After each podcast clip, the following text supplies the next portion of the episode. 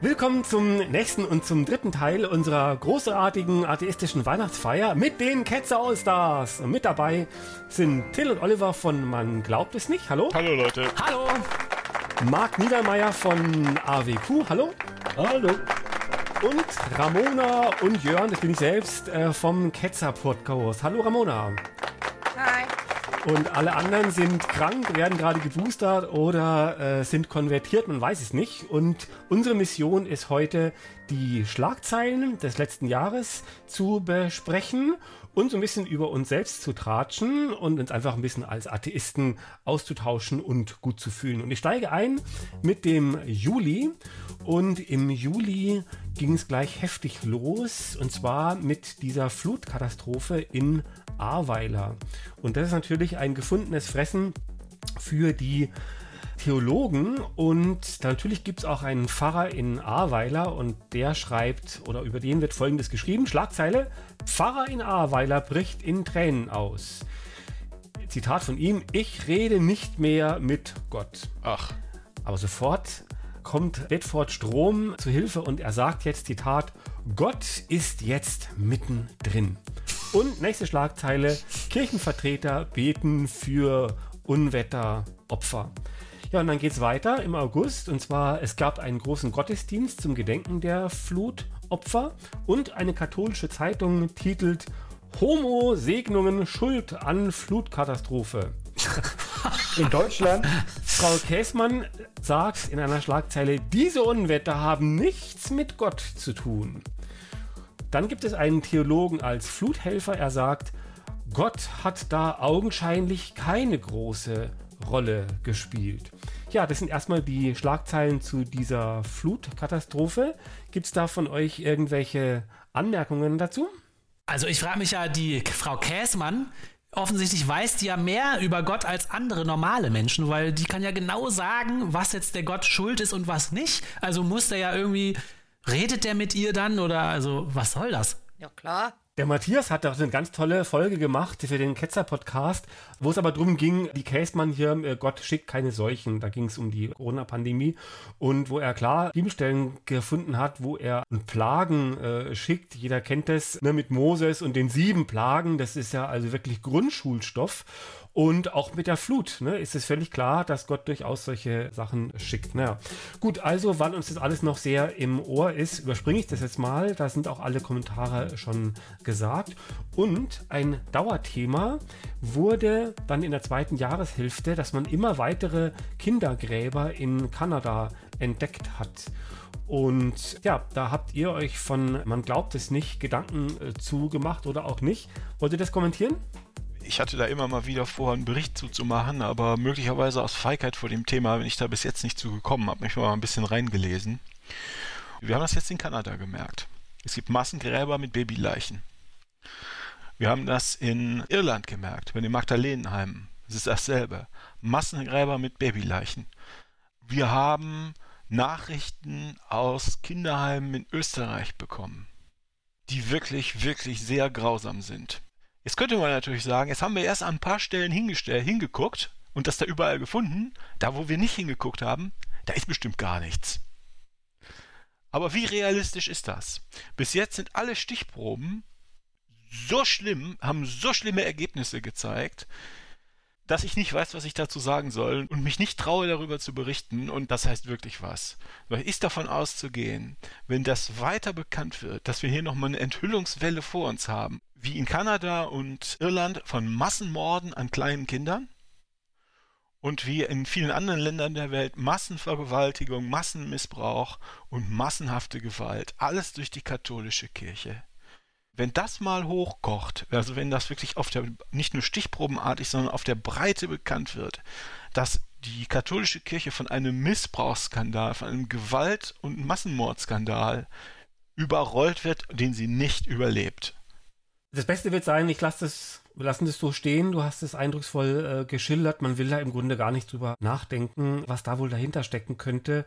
Ich würde sagen, wir lassen es mal dabei und gehen ratlos zur nächsten Schlagzeile. Ich finde, die ist damit verknüpft und zwar komischerweise jeder fünfte, das sagt die Schlagzeile, hält die Bibel für das wichtigste Buch und man würde dann ja auch denken, dass die Leute dann auch irgendwie ethisch sich daran orientieren oder zumindest ein ethisches Interesse haben. Und das finde ich also äußerst rätselhaft. Ja. Marc, willst du dazu was erzählen? Für mich gehört das auch zu der vorhin schon angesprochenen Legende von der christlichen Moral. Da gehört auch dieses Narrativ mit rein von der Bibel als wichtigstes Buch. Ganz offensichtlich brauche ich euch und allen anderen religionskritischen oder christenkritischen Leuten nicht zu erzählen, was in der Bibel tatsächlich drin steht und wie es dargestellt wird und wie es verkauft wird. Jeder Fünfte ist eigentlich nicht viel, wenn das jetzt wirklich eine göttlich geoffenbarte oder weniger absurd inspirierte Wahrheit sein soll, die also von einem allmächtigen Gott da auf die Erde gesandt wurde, dann ist das relativ wenig an Leuten, die daran glauben. Und aus nicht-christlicher Sicht sind es natürlich noch erschreckend viele, die da wirklich noch der Auffassung sind, was nur eigentlich den Schluss zulässt, äh, die hat niemand gelesen und das liest keiner, es weiß keiner, was da drin steht. Und die Leute kriegen natürlich auch nur eine hochselektive Auswahl immer aus der Bibel präsentiert. Das kann ich also nach 300 kommentierten Wort zum Sonntagfolgen einschätzen und bestätigen, dass das so ist. Also da werden manchmal Halbsätze weggelassen, die dann die Aussage ins Gegenteil verkehren, nur dass die dass das irgendwie halbwegs zumindest unverfänglich erscheint, das Ganze, was da rausgepickt wird. Das finde ich einen richtigen, wichtigen Punkt. Die Leute werden betrogen über das, ja. was in der Bibel steht aktiv mhm. betrogen, also durch geschicktes Weglassen und Neudarstellen und durch einfach ein penetrentes Behaupten dieser Güte und des liebenden Gottes, den es ja nicht gibt in der Bibel. Deswegen frage ich mich, wenn jeder Fünfte die Bibel für das wichtigste Buch hält, ja, was denn aus der Bibel? Müsste doch irgendwann einen Vers geben oder ein Kapitel oder irgendwie eine Erkenntnis, die noch keiner hatte. Aber sobald man danach fragt, erntet man immer irgendwie Unverständnis oder auch einen Unwillen und das, das Gespräch nimmt dann irgendwie immer eine komische Wendung. Ja. Geht das auch so, Till? Ja, und zwar, ich würde das noch ergänzen, ist, dass das ein Phänomen ist, was man mit der Bibel ja total oft hat, dass die Leute dazu tendieren, sich rauszupicken, was sie toll finden. Und wenn man die Leute fragt, ja, also du kannst aus der Bibel, aus demselben Buch, völlig konträr entgegengesetzte Haltungen zu einem und demselben Thema rauslesen. Das hat er auch in eurem Ketzer-Interview mit dem Ed Müller. Heißt Ed Müller? Ja äh, kam das ja wunderbar hervor. Und die Leute sagen dann, ja, das ist halt eine der Aufgaben, wenn du dich mit der Bibel beschäftigst, die Stellen rauszufinden, die richtig sind. So als hätte Gott da noch auch noch ein Spiel draus gemacht, dass man jetzt nicht nur die Bibel lesen muss, sondern auch noch die richtige Interpretation rausfinden muss. Und das hält natürlich alles nicht stand. Aber es ist ein Phänomen, was total oft kommt, dass sich jeder aus der Bibel seine Lieblingsstellen rauspickt und damit ist bewiesen, dass es ein tolles und wichtiges Buch. Aber dann frage ich mich, ja gut, dann gib mir doch mal die Lieblingsstellen. Ne? Denn wenn das jetzt irgendwie ein Scheißbuch ist, das aber zehn gute Stellen hat, das uns echt weiterbringt, dann war das ja nützlich und dann kann man ja die anderen Stellen verwerfen. Aber ich behaupte, es gibt diese guten Stellen gar nicht. Ich sage aber auch, so, so ein halber Satz irgendwie, was ihr dem Geringsten getan habt, das habt ihr mir getan und so, ne, das reicht dann irgendwie nicht. Also da will ich dann schon mehr haben. Oder die Frau, die gesteinigt werden soll und er sagt, wer ähm, ohne Fehles werfe den ersten Stein. Das, das ist zwar im Moment gut, aber was ist denn, wenn sie das nochmal macht und nochmal und nochmal und nochmal? Man kann ja nicht immer verzeihen. Ne?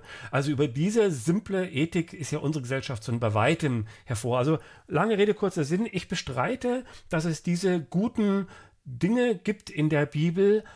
Es gibt nur allenfalls so nichtige Binsenweisheiten aber in einem, in einem Buch, das tausend Seiten hat. Und ich finde, alle diese Protagonisten, die da auftreten, Propheten, Heilige, Jesus, Jahwe, Moses, das sind alles erstens Dummköpfe.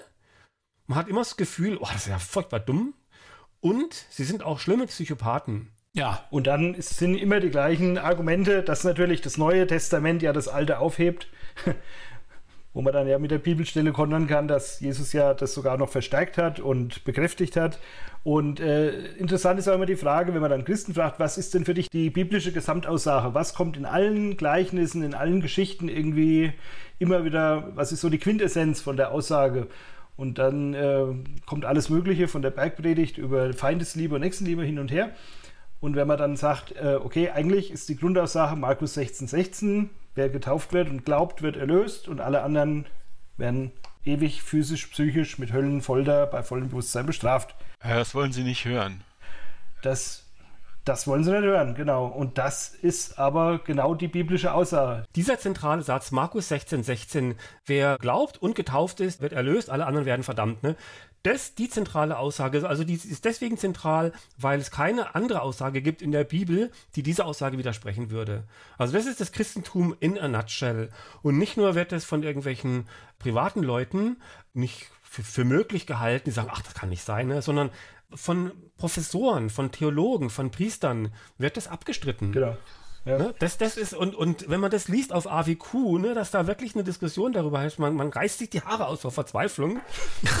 Liebe Leute, ich mache mal die nächsten Schlagzeilen auf und zwar, ich ziehe mal das Tempo ein bisschen an, ja. Und zwar ähm, haben wir noch eine Schlagzeile jetzt für den Juli und die ist leider auch sehr betrüblich. Und zwar, diese Missbrauchsfälle schwappen jetzt also auch in die USA, also diese Aufklärung, äh, wobei das da auch nicht neu ist, aber neu ist eben, dass es bei den US-Pfadfindern einen Skandal gab und diese Missbrauchsopfer, man denkt sich, naja, die kriegen jetzt Entschädigung, wie viel wird es wohl sein? Vielleicht so 10 Millionen oder sowas, ne? aber sie kriegen 850 Millionen Dollar Entschädigung und das ist eine Schlagzeile aus dem Juli. Ich glaube, mittlerweile ist dieser Betrag nochmal deutlich angestiegen. Also man, das, da muss es Zustände gegeben haben, macht sich kein Bild. Ja, wären die Priester mal lieber zu einem Callboy gegangen, ne? das wäre billiger gewesen. Wäre billiger gewesen, ja, genau.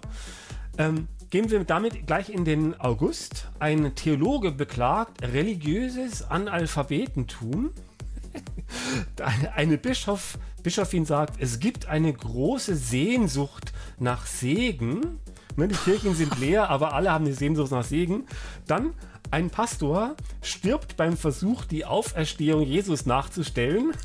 er hat sich oh da irgendwie oh begraben oh lassen und dann ist er, äh, hat nicht geklappt. Ne?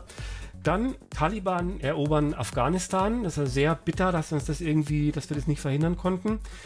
Dann der Papst nimmt den Rücktritt an, und zwar von einem onanierenden Bischof. Ne?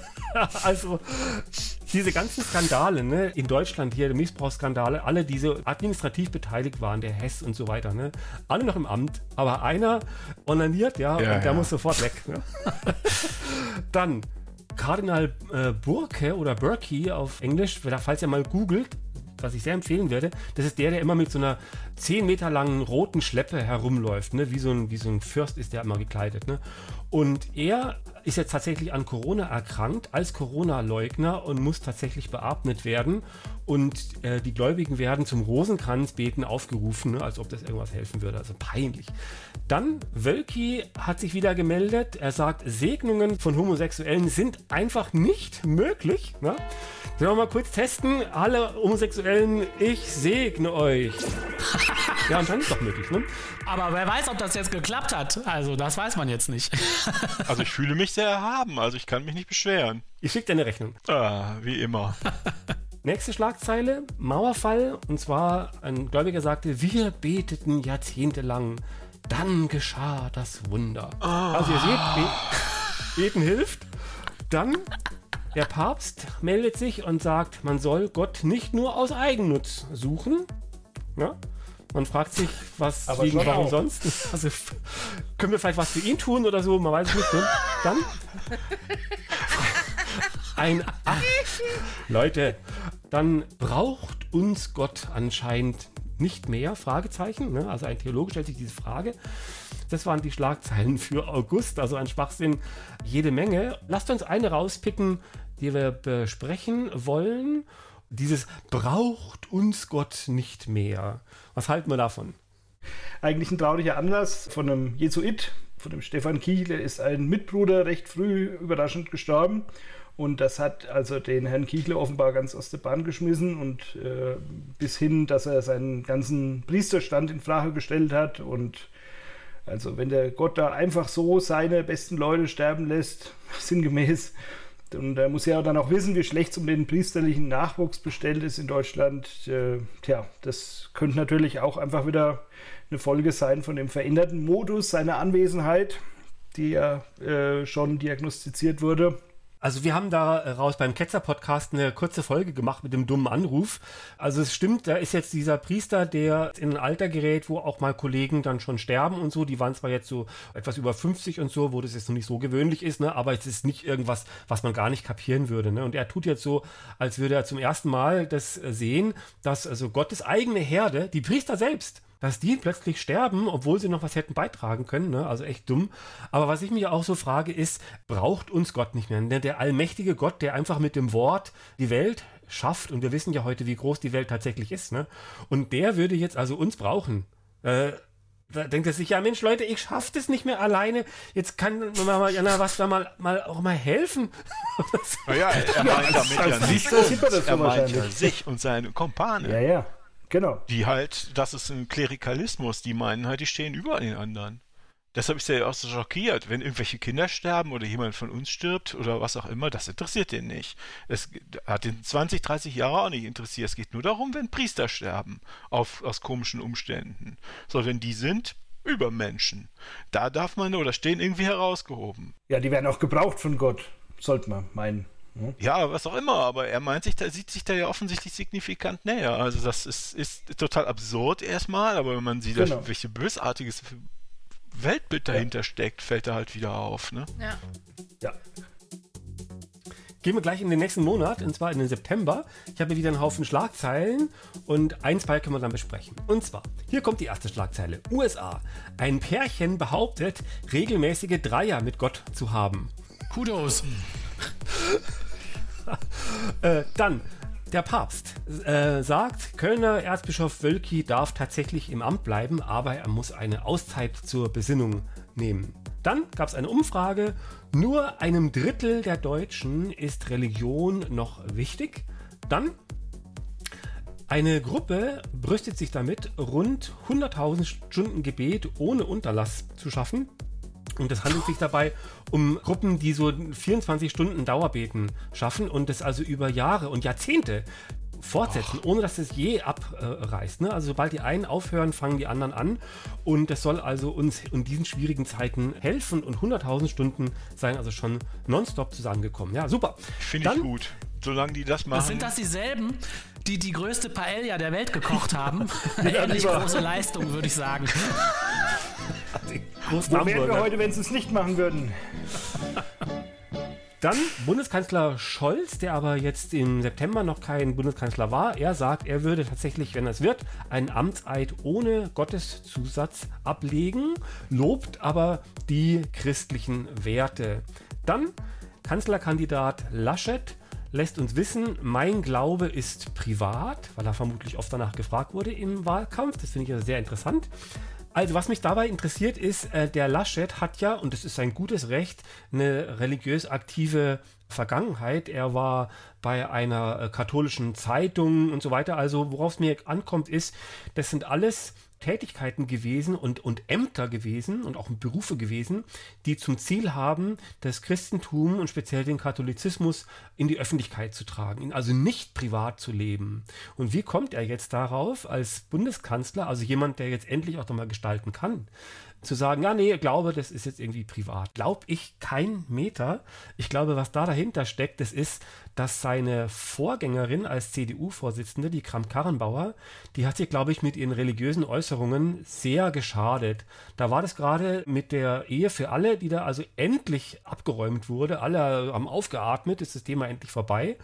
Und da ist sie unangenehm aufgefallen und vermutlich haben seine Wahlkampfberater ihm gesagt, sag dazu am besten gar nichts ne, sagt, ja, das ist privat und so und so, ne, und das hat dann also wirklich durchgezogen, aber ich finde es wenig glaubwürdig. Naja, der Laschet hat seine gesamte Karriere im Umfeld der Kirche und auch des konservativen Rands der Kirche aufgebaut. Er war in, in katholischen Studentenverbindungen und die wie heißen die Leute, alten Brüder, alten Herren aus den Burschenschaften haben eigentlich dafür gesorgt, die waren in der CDU, die waren in den Rundfunkräten und so weiter, die haben dafür gesorgt, dass er Karriere machen kann. Kann man, ist alles dokumentiert, ist kein Geheimnis. Kann man sich durch die einzelnen Stationen von Laschet angucken. War es ein Bündnisbruder, dann war es der Schwiegervater, der ihm einen Posten in der Zeitung besorgt hat. Der ist umgeben von Leuten aus dem Opus Dei und ähnlichen unangenehmen Organisationen. Der ist nicht nur katholisch, der ist echt hart katholisch. So ja, wenn der zugeben würde, wenn der die Diskussion über seine Religion zulassen würde, würden ganz, ganz viele Leute da draußen sagen, so einen wollen wir nicht wählen. Der kann da nicht drüber reden. Die, die, sind zu krass. Und ist das ein Erfolg der atheistischen Bewegung? Weil es wäre ja auch ähm, früher möglich gewesen, seine Rechtschaffenheit zu unterstreichen, ne, seine Gottesfurcht und dass man das Herz auf dem richtigen Fleck hat und so weiter. Das gibt es ja auch. Ne? Und er sagt da jetzt einfach nichts mehr. Das finde ich irgendwie ist auch ein Erfolg der atheistischen Bewegung es geht nicht um Gottesfurcht, es geht ums Opus Dei. Die peitschen sich gegenseitig aus. Das sind, das sind solche Leute sind das. Also so einen nackigen Laschet beim Auspeitschen, das will ich mir also jetzt nicht vorstellen. Oh. Ne? Laschet verhindern war in der Tat eine äh, atheistische, auch wir waren da auch alle beteiligt, atheistische Meisterleistung. Das hätte echt schlimm kommen können und dass wir den verhindert haben, ist in der Tat eine tolle Sache. Also wofür ich plädieren würde in der gesellschaftlichen Debatte und so miteinander. Und ich finde, wir sollten alle irgendwie weniger versucht sein, Feindschaften aufzubauen, sondern als gute Nachbarn zu verhalten, auch wenn wir unterschiedlicher Ansichten sind. Und, und mein Plädoyer wäre dafür, dass er seinen Glauben ruhig vertreten kann. Aber dann wird er auch diskutiert. Er kann genau. nicht erst äh, da eine Predigt halten und dann, wenn die Gegenrede kommt, zu sagen, ja, nee, das ist ja privat und es ist sehr persönlich und er kann das nicht und so, sondern entweder oder. Ne? Genau, und das konnte er sich nicht leisten, die Diskussion. Genau. Und jetzt wäre eigentlich der richtige Moment, um mal über den Ketzer-Podcast ein bisschen zu sprechen. Wir haben über AWQ gesprochen, wir haben über Man glaubt es nicht gesprochen. Wo bleibt denn der Ketzer-Podcast, der hier völlig unterdrückt wird in dieser Sendung? jetzt, jetzt, ist es so, äh, wir haben allerdings unseren 100. Geburtstag gerade gefeiert und da eine ausführliche Sendung gemacht. Deswegen würde ich sagen, wir verweisen auch hier die Zuschauer aufs Archiv. Es ist eine sehr schöne Folge, wo ich das Privileg hatte, Matthias und den Christian ausführlich zu interviewen. Das ist eine echt hübsche Folge. Ja, aber so ein, zwei Fragen haben wir schon noch. Wo ist Philipp? Den haben wir verkauft in einen Wanderzirkus nach Bulgarien. Philipp, wenn du das hörst. Wir brauchen dich zurück. Ja, ja. ich bin dann ganz Super. bei euch. Ja. Hey, ihr, ich habe eine hab ne kurze Anekdote zum Philipp. Und zwar, ich war auf einem Kirchentag, wo war denn das? Ich glaube in Dortmund oder so. Ne? Und ach du Schreck, da muss ich mal länger was erzählen, aber nicht heute. Das war also wirklich ein Besuch im Gruselkabinett. Und okay, Jörn in Gefahr, ne, ich dahin. Und am Abend gab es aber die Gegenveranstaltung. Und da ist dann Philipp Möller aufgetreten und hat da irgendwie ein bisschen Rabatz gemacht und das war ganz toll. In so einem kleinen Theater. Und das war einerseits schon auch ein bisschen naja, ich will nicht sagen bitter, ne, aber es war schon ein großer Unterschied. Ne? Draußen der riesige Kirchentag mit was weiß ich, was für Bühnen und Verkehr umgeleitet und alles irgendwie total wahnsinnig. Und dann kommst du da in so ein kleines alternatives Theater, halb besetzt, mhm. eher so aus dem links-alternativen Spektrum, ne, und reden dann so ein bisschen über Atheismus und so, ne, das ist schon mühsam. Ne? Und da habe ich mich also hingesetzt, ja, so, und dann hinter mir Leute irgendwie am Quatschen, denke ich mir, Mensch, die Stimme, die kennst du doch was ist denn das für eine Stimme? Was, wer ist denn das? Und dann war es der Philipp. Ne? Und da kann man mal sehen, wie klein, aber auch wie schnuckelig klein, schön diese Ketzerwelt ist, dass man sich da in so ein Kino setzt und man findet wirklich Leute, Atheisten, die man kennt, von der Stimme. Und das fand ich so ja. toll. Ich habe mich dann umgedreht und gesagt, du bist doch der Philipp. Ja? und ja, das habe ich ein bisschen peinlich immer, ne? aber das war schon, schon toll. Also, das war so mein Highlight des Tages irgendwie. Das ist lustig. Mir ist sowas ähnliches passiert. Da hat jemand gesagt, warte mal, ich kenne ich kenn doch deine Stimme. Und dann sind wir auch drauf gekommen, dass er den Podcast, man glaubt es nicht, öfter hört und daher meine Stimme irgendwie kannte. Ich kannte die Person gar nicht, aber wow, ja.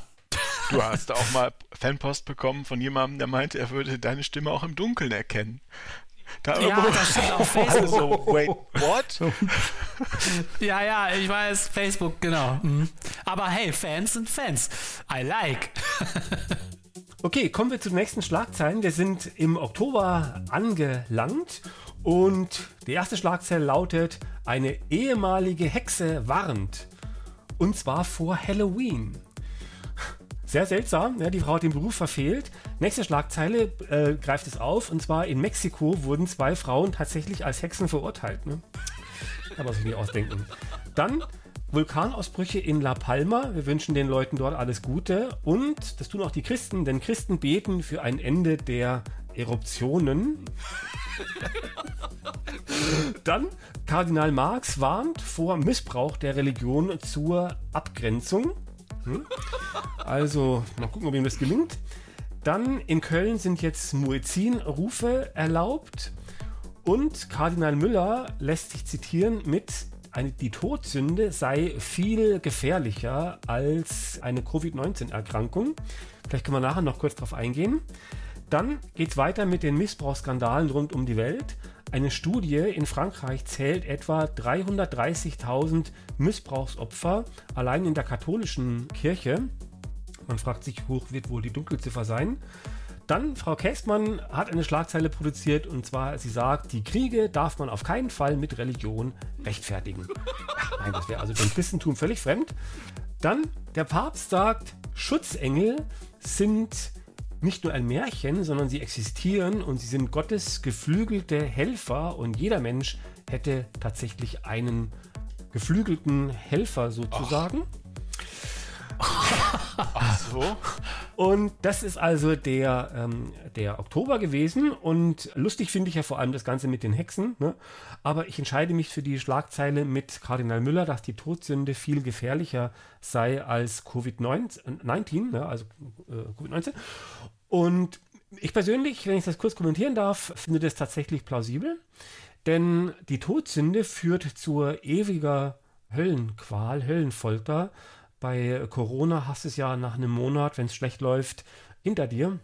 So oder so. Und wenn es mittelschlecht läuft, äh, hast du dein Leben lang irgendwelche Beeinträchtigungen. Ne? Aber das ist ja nur ein Wimpernschlag gegen die Ewigkeit. Und er denkt natürlich, das ist ein super cleverer Aufruf, die Sünde zu bereuen oder gar nicht erst zu begehen. Aber ich sehe das eher als ein Beweis dafür, wie bösartig diese christliche Theologie tatsächlich ist und dass er es auch weiß und als Waffe gegen die Leute auch in Stellung bringt. Wollt ihr das auch kommentieren? Ich finde das super immer, wenn die solche Sachen sagen. Umso mehr Menschen werden da mit, mit dem Schwachsinn auch konfrontiert und sehen hoffentlich, welchem Verein sie da angehören. Also eigentlich spielt das immer uns ein bisschen so zu, dass die Leute dann vielleicht doch noch bewegt werden dazu, dass sie da austreten. Dann noch eine Schlagzeile, die ich gerne besprechen würde. Gottes geflügelte Helfer, ne? Schutzengel, Papst Franziskus. Er sagt, Gott schickt jedem Menschen einen Engel, der ihn begleite und beschütze. Und es gehe dabei um, Zitat, die Wirklichkeit, Zitat Ende, und nicht etwa um eine fantasievolle Lehre über Engel, so Franziskus. Schutzengel seien ständige Reisegefährten, den Ausdruck hat er benutzt, der Menschen und zugleich empfahl er ihren Rat stets zu befolgen. Also wenn jemand Stimmen hört vom Schutzengel, immer folgen. Ja, mich erinnert das total daran, dass man häufiger vom Papst auch gelesen hat, dass er sich total intensiv mit dem Teufel beschäftigt. Also da gibt es so Aussagen von ihm, dass er genau dasselbe sagt über den Teufel, dass das keine Fantasie ist, sondern dass er real in der Welt ist und uns immer wieder in Versuchung führt. Und mir scheint es so, als ob dieser Papst wirklich besessen damit ist, diese Sachen, die ich so als Märchenwelt äh, im besten Falle bezeichnen könnte, dass der in einer Welt lebt, wo es das existiert. Ne? Unglaublich. Also man glaubt es nicht. Man glaubt es. Ja, dass der so eine gute Presse hat, ist völlig unklar. Der redet einen Unsinn. Ja, eine wichtige Info wäre natürlich auch gewesen, dass ja die Schutzengel in neun Klassen unterteilt sind und von den obersten nach unten. Und da ist schon wichtig, dass die Schutzengel äh, in der untersten Kategorie rangieren. Also das sind die dümmsten Engel tatsächlich. Das ist genau festgelegt. Natürlich äh, gibt es auf Abico unter dem Stichwort Erzengel da auch äh, einen entsprechenden Beitrag, wo das näher erläutert wird. Kann man denn da auch befördert werden? Vielleicht, wenn du den Lehrgang machst zum, ja, zum Exorzismus oder sowas. Ein, äh, ein Online-Seminar, glaube ich, wenn man in die nächste Kategorie kommt als Engel. Also es gibt ja Leute, die das wirklich nicht als Metapher oder irgendwie so als ein geflügeltes, äh, im wahrsten Sinne geflügeltes Wort irgendwie betrachten. Ne? Ja, der Papst hat zum ja, Beispiel. Hat ja jeder mal irgendwie das Gefühl, oh, da hatte ich jetzt einen Schutzengel oder sowas. Ne? Aber es gibt ja Leute, und da finde ich das an euch gemein, die das wirklich glauben und ich arbeite gerade an einem Beitrag, mal gucken, wann der fertig wird, wo ich diese Kommentare bei Cutnet daraufhin auswerte, dass die Leute wirklich ehrlich an Dämonen und Engel glauben und die sind wirklich, also geistig völlig, völlig verwirrt. Und das hat ja irgendwie eine Ursache. Also das, dass der Papst da das noch befeuert, ist echt schäbig und ist auch schäbig, dass da keiner widerspricht. Naja, der, der Papst hier, heute, heute Sendung irgendwie neue Messe, Engel, bla bla bla. Keiner widerspricht. Das finde ich irgendwie sehr komisch. Ja, also tatsächlich gibt es mehr Widerspruch, wenn der Papst was gegen Homosexuelle sagt mittlerweile. Auch innerhalb der Kirche gibt es ja dann Bischöfe, die sagen, nein, aber wir müssen die segnen dürfen. Ne? Als, wie du gerade sagst, wenn der Papst was über Engel und den Teufel sagt, da, da das, entweder interessiert das die Leute nicht oder es ist einfach zu schön, das einfach zu glauben. Ich weiß es nicht. Naja, Till, die wehren sich ja auch nicht. Aha, verstehe. Ja. Gehen wir in den November und zwar, da gab es wieder einen Haufen lustiger Schlagzeilen oder auch betrüblicher Schlagzeilen. Und zwar immer mehr Gruppen wollen das Fach Religion auf den Prüfstand stellen, auch natürlich religiöse Gruppen. Und da gab es also im November eine, eine neue Initiative, die versucht hat, den Religionsunterricht neu zu ordnen. Aber trotzdem bleibt uns der konfessionsgebundene Unterricht erhalten. Vielleicht können wir das nachher noch ein bisschen andiskutieren. Dann gibt es einen Astrophysiker Falke und er sagt, gottlose Physik ist für mich nicht möglich. Ne? Und man fragt sich, äh, wie, wie, welcher Formel wird sich das ausdrücken? Komisch, ne? Dann der Papst instruiert uns und er sagt, Gebet bleibt das wichtigste Kommunikationsmittel. Und das werde ich nachher nochmal genauer vorlesen. Dann gab es einen falschen Pater, der über 20 Jahre lang die Leute betrogen hat. Ne? Und er war gar kein Pater und hat da also irgendwie Messen gelesen und die Kollekte gesammelt und so weiter. 20 Jahre hat keiner gemerkt. Ne? Haha. ja, was soll man Dann, da auch merken? also. Ja, egal. Ich wollte gerade fragen, an was stellt man denn fest, ob einer ein echter Priester ist? Dann ist der Segen kein echter Segen. Das haben die sofort gemerkt. Ah, nee, nach 20 Jahren gemerkt. Dann gehe ich weiter in den Dezember. Der Dezember ist noch nicht ganz rum, aber fast. Und zwar gab es eine Schlagzeile: Religionsfreiheit ist die Wurzel aller Menschenrechte was also sehr kontrovers dann auch im, auf dem AMB diskutiert wurde. Dann Kardinal Müller verbreitet einen Verschwörungsmythos zur Gleichschaltung, die man so aus der Querdenkergruppe kennt, dass da also eine neue Weltregierung irgendwie die Gesellschaft umordnen würde, also ein Käse. Dann hat jemand gesagt, die Bibel hat weiterhin Vorrang vor allen anderen Wahrheitsansprüchen. Dann, Frau Käßmann meldet sich und sagt, sie sagt, der Einfluss der Kirchen schwindet und das hat sie gespürt, als der Amtseid der neuen Bundesregierung teilweise ohne diese Gottesformel gesprochen wurde. Und da hat natürlich gleich die evangelische Allianz oder die evangelikale Allianz gewarnt, nämlich, dass das Tür und Tor öffnen würde für Allmachtsfantasien der Politiker, die diese Formel nicht sprechen. Hm? Nein. Ja. Das, ja, ja. Nicht ausdenken, ne? Dann gibt es eine große Plakataktion mit Zehntausenden von großen Plakaten und auf einem Plakat steht, ich bete, weil das Gespräch mit Gott kein Monolog ist. Doch, doch. Ne, das passt ja sehr gut zu dem, was der Papst Franziskus vorhin gesagt hat, dass es äh, die beste Kommunikation ist. Hä? Vielleicht können wir das nachher nochmal genauer untersuchen.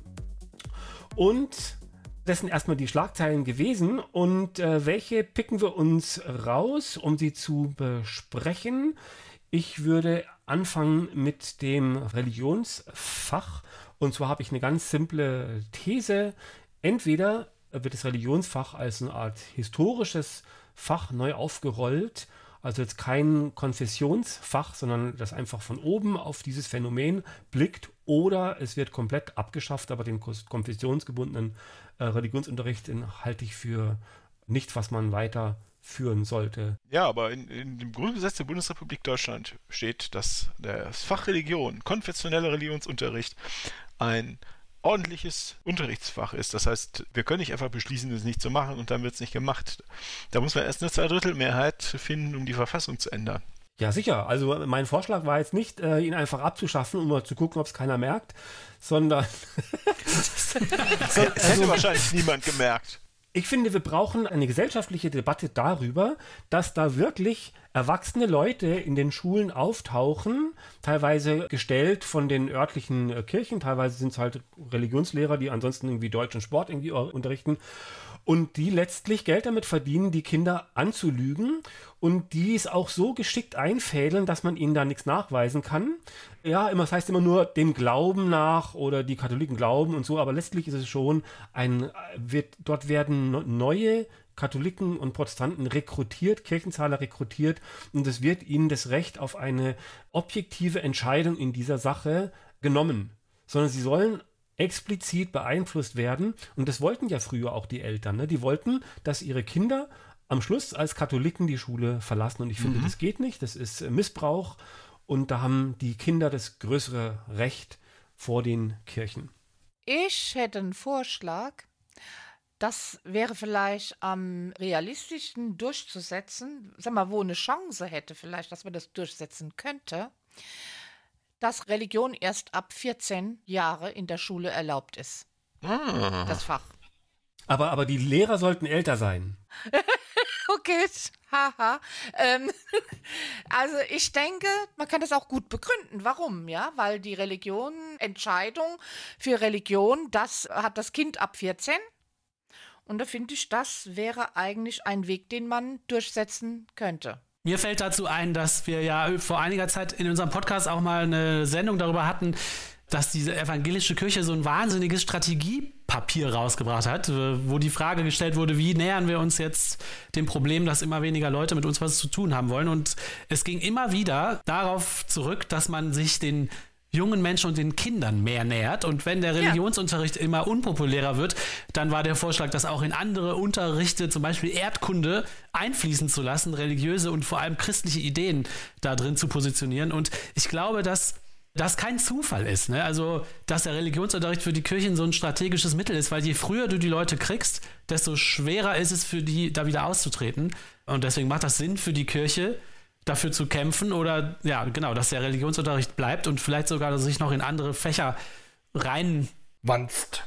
Guck doch mal, wenn die, die Kinder, ne, die ähm, das Pech hatten, ja, die äh, wirklich das ins Hirn gepflanzt bekamen, die, diese Denke, die sich da entwickelt, das ist ja total verkorkst. Das sind dann die, die vielleicht auch dann irgendwann mit den Corona-Gegner auf die Straße gehen und die krudesten Dinge sich vorstellen, weil wenn man erzogen wird, dass man an ein imaginäres Wesen glauben soll, dann glaubt man auch andere Dinge später, wenn man erwachsen ist. Die sind empfänglicher dafür, wie Kinder, die jetzt ohne das groß geworden sind. Ja. Und ich finde, dass unsere Schulen die Aufgabe haben, dass man sie lehrt, kritisches Denken und so weiter und so fort. Und das machen sie überhaupt nicht. Und gerade in der Grundschule, ich finde, man muss da die Finger weglassen einfach. Gutes Schlusswort. Gehen wir zum nächsten Punkt. Und zwar, Gebet bleibt wichtigstes Kommunikationsmittel. Und das ist so eine Sache, das ist, ah, das ist ja so doof. Ja? Also Kommunikation muss ja nicht heißen, es ist ein Dialog. Also es muss jetzt nicht eine Antwort kommen. Kommunikation kann auch einfach sein, ich sende was aus, ne, ich bete und es muss ja nichts zurückkommen. Dann ist es trotzdem Kommunikation. Aber Gott weiß ja alles. Ne? Gott braucht ja nicht die Gebete der Leute. Also das ist völlig sinnlos. Sinnvoll wäre nur der andere Weg von Gott zu den Menschen. Und genau der findet nicht statt. Und deswegen frage ich mich, ob das nicht wirklich einfach töricht ist. Und wenn er sagt, es bleibt das wichtigste Kommunikationsmittel, ja, was gäbe es denn sonst noch so? Kann man einen Brief schreiben oder einen Fax vielleicht? Oder, oder tanzen, tanzen vielleicht, ja. Ja, Gott erscheint dir im Traum, Gott heilt dich, wirft dich von der Klippe. Ja, Gott kann mit Taten antworten, ne, dass er irgendwas regelt oder auch einfach nichts macht und dann kommst du selber drauf, dass du da nochmal drüber nachdenken solltest oder so. Ne? Genau. Naja, okay. Gut, dann würde ich sagen, gehen wir nochmal zur letzten Schlagzeile. Guck mal, wir sind schon bei der allerletzten Schlagzeile für heute. Ne? Bibel hat Vorrang vor anderen Wahrheitsansprüchen. Könnt ihr euch da einen Reim drauf machen? Ich meine, das ist ja jetzt nichts Neues, ne, dass Gläubige das so sagen. Die sagen, ja, Grundgesetz gut und schön, aber letztlich Gottes Gebote sind wichtiger. Sie stehen über allem. Wie steht ihr dazu? Das ist der Grund, warum wir sie alle bekämpfen. Die Bibel hat Vorrang vor anderen Wahrheitsansprüchen, vor dem Grundgesetz, vor den Menschenrechten, vor you name it. Sie tragen den Krieg in unsere Heime mit diesem Satz. Na, sie kommen überall, nee, das ist hier falsch, ihr macht das alles falsch, ihr müsst das anders machen, du jetzt erstmal auf die Knie und so, du bist eine Frau, du hast eh nichts zu sagen und so weiter und so fort. Die tragen den Krieg in unsere Heime. Und deshalb machen wir, was wir machen, wegen solcher Sätze. Richtig. Und das gilt für alle Religionen. Ja, klar. Könnte man diesen, diese These, also diesen, diesen Ausspruch, nicht einfach übersetzen mit Basta? Ja, genau. Oder Amen. Weil letztlich, wenn sie, wenn sie Argumente hätten, dann könnten sie diese Argumente ja vortragen und es wäre unerheblich, ob das aus der Bibel kommt oder was für einen Anspruch sie eigentlich haben, sondern das ist ein stichtes Argument. Das Ganze macht nur dann Sinn, wenn ihre Argumente nichts taugen. Dann heißt es, ja, egal, du kannst sagen, was du willst, wir setzen uns hier durch. Ja. Es hat was Gewalttätiges irgendwie, finde ich. Ne? Ja, klar. Ja. Klar. Ja. Liebe Leute, das waren die Schlagzeilen des ganzen Jahres 2021. Schwachsinn und Irrsinn, wo man hinguckt, viele betrübliche Sachen, viele lustige Sachen. Ich würde euch einladen zu noch einer letzten 5 Minuten Runde. Atmet nochmal tief durch. Warum äh, machen wir das eigentlich? Also ihr habt schon so ein paar Gründe skizziert, aber gibt es nicht irgendwie so einen besonderen Stachel, der einem da irgendwo sitzt? Bei manchen ist es vielleicht irgendwie, dass man sich ärgert, dass dass die Argumente nicht stimmen oder man ist vielleicht persönlich geschädigt worden oder so. Was, was habt ihr so für einen persönlichen Stachel? Die häufigste Unterstellung von Christen ist ja, äh, ja, der Christenhasser. Und er hasst Gott und er hasst die Christen und deswegen äh, verbreitet er den Hass auf die Christen. Das ist also das Motiv, was für Gläubige offenbar das nahe am nächsten liegende ist, warum jemand sich mit, äh, kritisch mit ihrer Religion auseinandersetzt. Ich habe das ganz einfach in drei Punkten. Ich kritisiere den Glauben, weil ich das Konstrukt oder das Konzept des Glaubens im religiösen Sinn für gefährlich halte, ähm, was die Ramona ja gerade auch schon beschrieben hat. Leute, die beigebracht bekommen, Dinge für wahr zu halten, die offenkundig nicht wahr sind, das halte ich für gefährlich und deswegen äh, für kritikwürdig. Dann habe ich äh, Kritikpunkte an Religionen, die praktisch diesen Glauben institutionalisieren.